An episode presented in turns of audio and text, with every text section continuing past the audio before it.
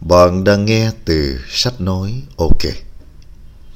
Trong chương trình ngày hôm nay chúng tôi sẽ được trân trọng giới thiệu quyển sách được mang tên Để ngôn từ trở thành sức mạnh.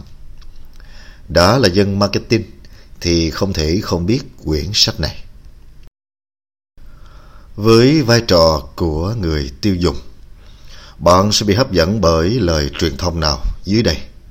Thứ nhất, thân thiện với môi trường. Thứ hai, sản phẩm của chúng tôi đang tạo ra các chất thải, ô nhiễm và tiếng ồn. Chúng tôi cam kết nỗ lực cắt giảm những điều đó theo truyền thông của hãng Volvo, một trong những hãng xe hơi nổi tiếng của châu Âu. Chắc hẳn mọi người sẽ chọn lời truyền thông thứ hai, đúng không? Vì sao? Bởi thông điệp chỉ rõ nội dung what, cái gì và how như thế nào, làm cho thông điệp trở nên sinh động hơn. Nội dung what càng sắc nét, càng làm cho how cụ thể, càng dễ dàng đánh vào tâm lý người tiếp nhận thông tin. Trong thời đại dư thừa thông tin, bạn càng thể hiện ngắn gọn how bao nhiêu, càng làm tăng tính hấp dẫn của thông điệp cốt lõi bấy nhiêu. Thông điệp cốt lõi sẽ khiến tư duy, hành động của chúng ta trở nên rõ ràng hơn, cũng như giúp chúng ta thúc đẩy sự phát triển của công ty trong tương lai. Việc thu hút người khác hay không là do những từ ngữ ta sử dụng có hấp dẫn hay không. Cho dù chúng ta có ước mơ, hoài bão, nhưng nếu không có khả năng kêu gọi người khác thì giấc mơ, hoài bão đó cũng thiếu độ hấp dẫn. Để ngôn từ trở thành sức mạnh và hấp dẫn thì nó phải ngắn gọn và mang tính thông điệp, chỉ rõ bản chất vấn đề. Đó là lời của Nobuyuki Takahashi trong cuốn Để ngôn từ trở thành sức mạnh. Cuốn sách tập hợp khoảng 150 thông điệp khác nhau. Qua chúng, bạn sẽ thấy được quan điểm cách nhìn của tác giả, quá trình diễn giải những ý tưởng lớn thành ngôn từ cụ thể. Tự rút ra cho mình phương pháp nhìn nhận vấn đề, cách tiếp cận từng đối tượng và kỹ năng sử dụng ngôn từ. Phần 1. Thời đại phi ngôn ngữ Hàng ngày tiếp xúc với mạng lưới thông tin phức tạp, nhưng không phải thông tin nào cũng quan trọng, cũng bổ ích và cần thiết với chúng ta. Như vậy ngôn từ càng quan trọng và đặc biệt cách thể hiện chúng sao thật riêng biệt lại là điều quan trọng hơn cả. Để người tiếp nhận chúng nhận ra chúng và bị thu hút ngay từ lần đầu bắt gặp.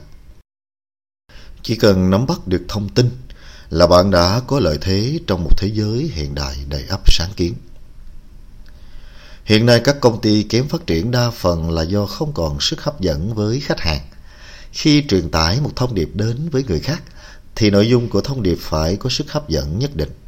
Trong khi nhiều công ty vất vả khẳng định bản thân bằng cách nâng cao độ chính xác, gia tăng tính năng cho sản phẩm và tìm kiếm những thứ hoàn hảo hơn. Mục đích nhằm tạo ra sự khác biệt so với công ty khác, thì người tiêu dùng lại không hề nhận thấy giá trị của sự khác biệt ấy. Thế nên vấn đề không chỉ nằm ở sản phẩm mà mong muốn của khách hàng là những sản phẩm có thể thay đổi được cuộc sống hàng ngày của họ. Những sản phẩm mới mẻ tạo nên sự khác biệt tiên phong trên thị trường, được cách tân cả bên trong lẫn bên ngoài.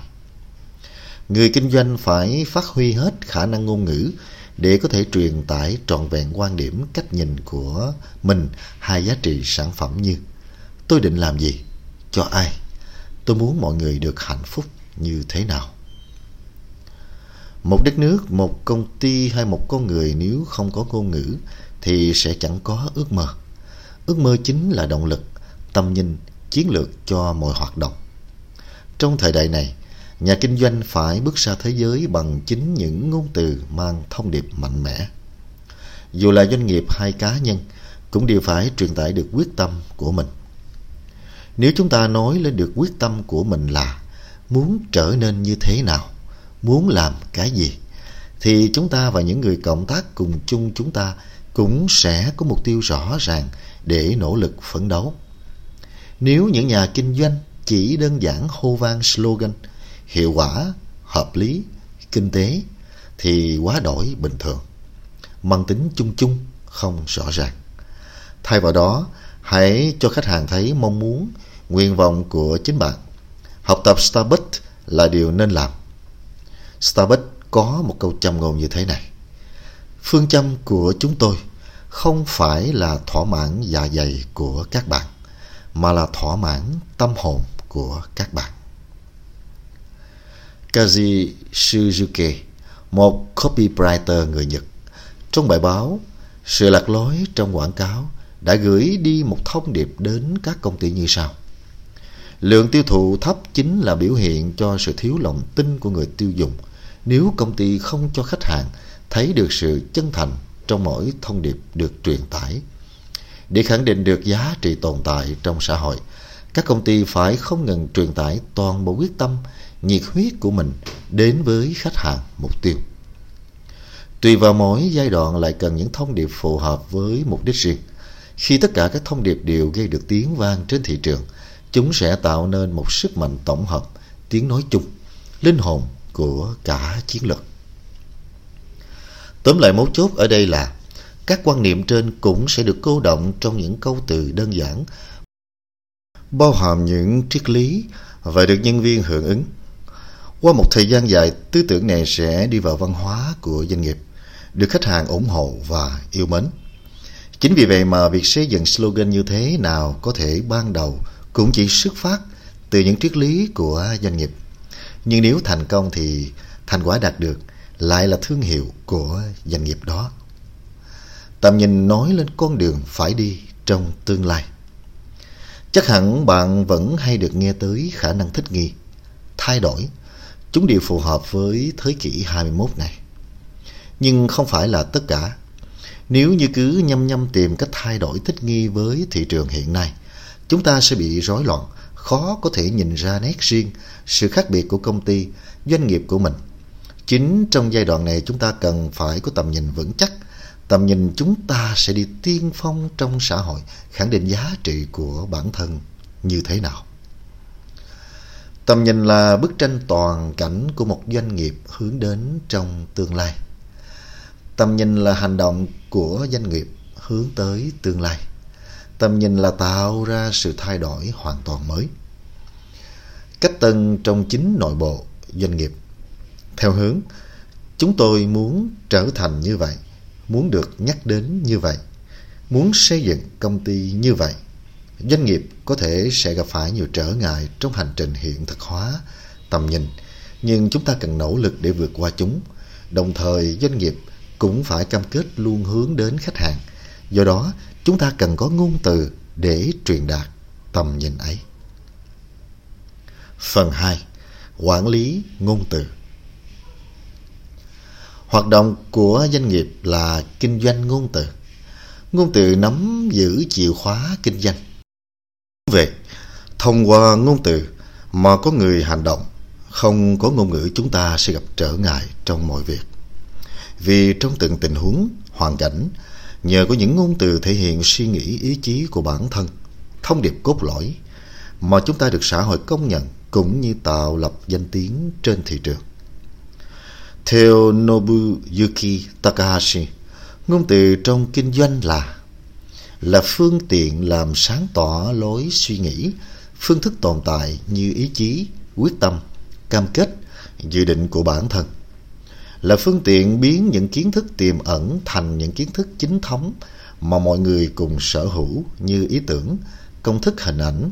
Khi chúng ta giao tiếp bằng chính từ ngữ của mình, công việc kinh doanh sẽ tiến triển hơn. Ngôn từ giúp chúng ta thể hiện rõ phương châm hoạt động và trở thành kim chỉ nam cũng như nhân tố then chốt cho mọi hoạt động kinh doanh. Vì chính ngôn từ tạo nên khung sườn của chiến lược. Ngôn ngữ không chỉ định hình bên ngoài mà còn là khởi điểm của mỗi hoạt động. Chính vì vậy, doanh nghiệp cần phải cân nhắc liệu mình có thể thực sự hành động theo những thông điệp này hay không. Nếu không có những nét độc đáo, những quy tắc của riêng mình, thì doanh nghiệp không thể truyền tải thông điệp đến khách hàng. Thời đại thông điệp cốt lõi giữ vai trò tiên phong. Mặc dù thông tin ngày càng nhiều nhưng có chiều hướng ngắn gọn, chớp nhón, hời hợt và thiếu chiều sâu. Chúng ta rất khó có thể nhận ra những vấn đề quan trọng như đâu mới là điều cần thiết, điều quan trọng là gì, chúng ta có thể tin tưởng điều gì. Chính trong bối cảnh này, những vấn đề mang tính cốt lõi nguyên tắc, cơ sở cho kinh doanh lại càng trở nên quan trọng. Chúng ta hãy đưa thông điệp cốt lõi chứa đựng thông tin về điều quan trọng nhất lên làm lá cờ tiên phong trong công việc kinh doanh. Vì thông điệp cốt lõi này sẽ sử dụng một cách chiến lược trở thành chìa khóa thành công cho tất cả triết lý và hành động trong kinh doanh. Đặc biệt khi đối thoại với chính là khó khăn, mang tính chất chủ quan lớn nhất trong công việc kinh doanh. Muốn giải quyết vấn đề của doanh nghiệp thì phải nhờ vào sợi dây liên kết từng cá nhân với chủ trương tâm nhìn của doanh nghiệp, chứ không phải dựa vào lý luận hay logic. Sợi dây liên kết đó chính là thông điệp cốt lõi. Tại sao lại như vậy? Vì việc diễn đạt, việc mình muốn truyền đạt bằng một thông điệp chính là điều kiện tiên quyết. Thông điệp là những chủ trương trọng tâm có thể gói gọn trong một câu nói, là cốt lõi trong việc hình thành văn bản. Giai đoạn này đòi hỏi cần sự độc đáo, chất riêng của bản thân.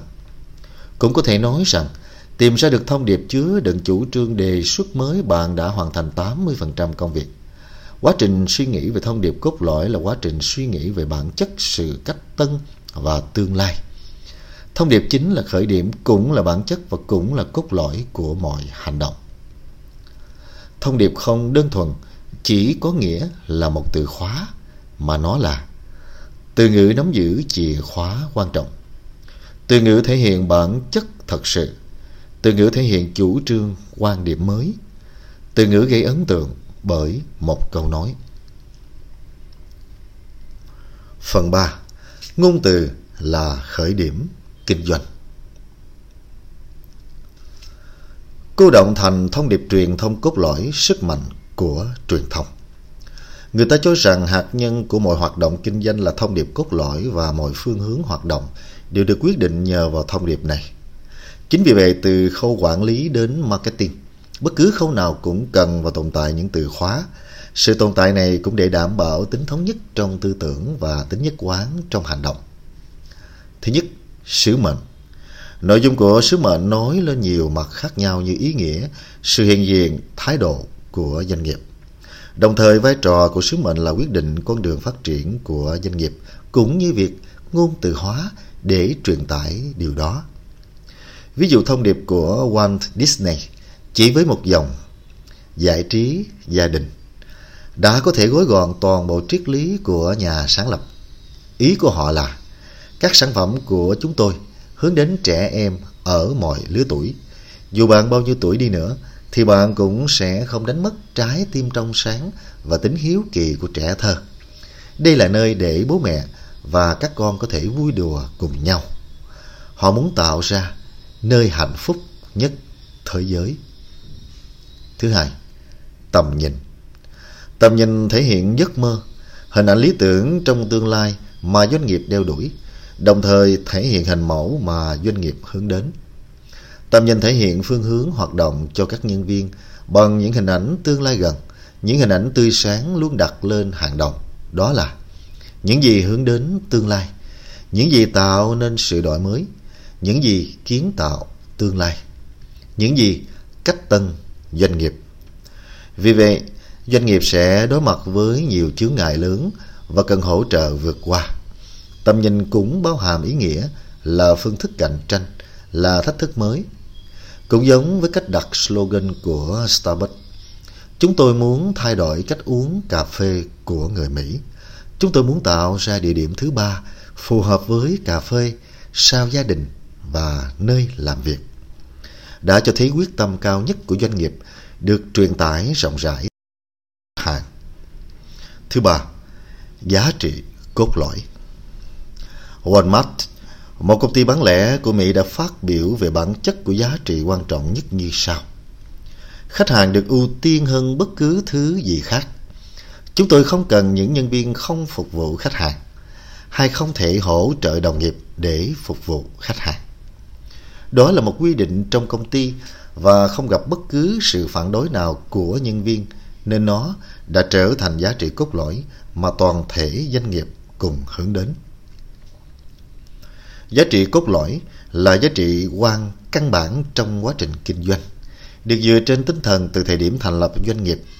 Muốn thành công, doanh nghiệp cần phải xây dựng được lòng tin vững chắc và quyết định mọi phương châm, hành động theo lòng tin ấy. Thứ tư, concept. Trong thuật ngữ triết học, concept có nghĩa là khái niệm. Nhưng concept trong xã hội dư thừa vật chất hiện nay, trong thời đại mà mọi yêu ghét cá nhân ngày càng rõ rệt, chúng ta cần phải thay đổi những khái niệm cho phù hợp với nhu cầu của con người.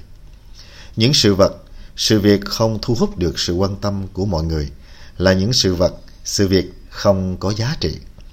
Việc xây dựng khái niệm mới là việc tạo ra giá trị mới và chúng tôi gọi đó là concept.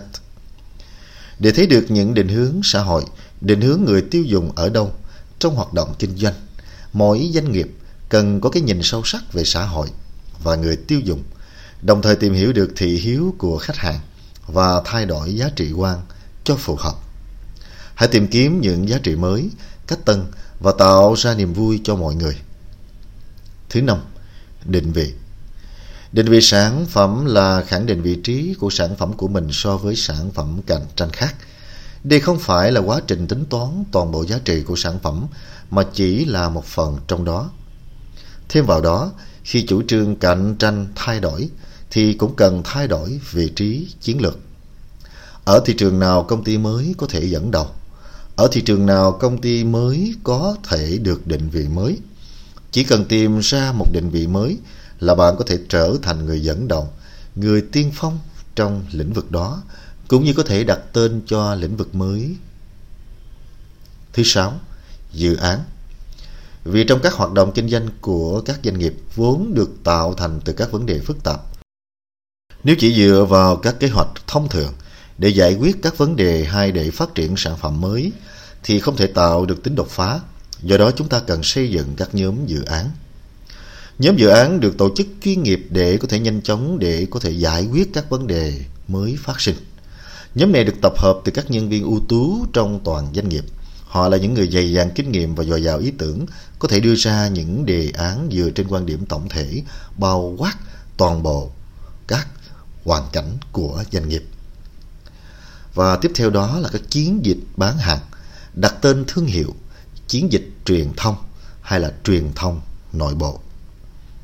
Tất cả các bước trên đều giúp cho việc kinh doanh của mỗi doanh nghiệp đi đúng hướng hơn, phù hợp với cách kinh doanh hiện nay. Nhưng không vì vậy mà bất cứ doanh nghiệp nào làm đầy đủ chúng mà đã thành công. Bởi để đạt được mục tiêu của doanh nghiệp, doanh nghiệp cần phải linh động trong các bước thực hiện, giúp việc kinh doanh của mình nhanh đạt được mục tiêu hướng tới.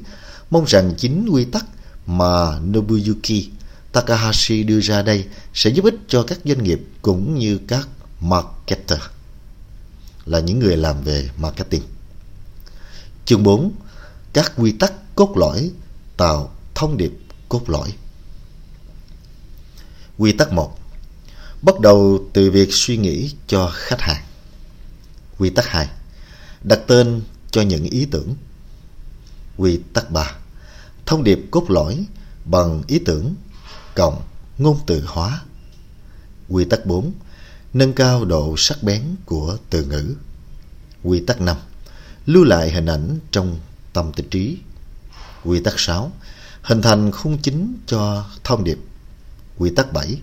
Điều quan trọng không phải là nhận biết mà là cảm nhận. Quy tắc 8. Suy nghĩ bằng tay, viết ra những suy nghĩ. Quy tắc 9. Hoàn thiện thông điệp cốt lõi, lôi cuốn mọi người. Bên trên là toàn bộ thông điệp mà tác giả của cuốn sách để ngôn từ trở thành sức mạnh muốn gửi tới người đọc. Cách nhìn về sự quan trọng của ngôn từ trong kinh doanh. Qua đó chúng ta có thể rút ra cho mình phương pháp nhìn nhận vấn đề, cách tiếp cận từng đối tượng và kỹ năng sử dụng ngôn từ. Sau khi đọc xong quyển sách Để ngôn từ trở thành sức mạnh. Chúng tôi mong rằng các bạn đã tìm ra một chiếc chìa khóa để tìm ra những cái ngôn từ có sức lôi cuốn mọi người và để tạo ra những thông điệp cho doanh nghiệp của chúng ta thành công. Sau khi ờ, nghe tóm tắt ờ, và bình giảng ờ, quyển sách để ngôn từ trở thành sức mạnh, Chúng tôi mong rằng các bạn sẽ đến nhà sách để tìm mua sách, ủng hộ cho tác giả và nhà xuất bản, vì đây là truyền thống cao đẹp của người Việt Nam chúng ta, là uống nước nhớ nguồn và ăn quả nhớ kẻ trồng cây. Xin cảm ơn và hẹn gặp lại các bạn trong chương trình lần sau. Sách nói, OK.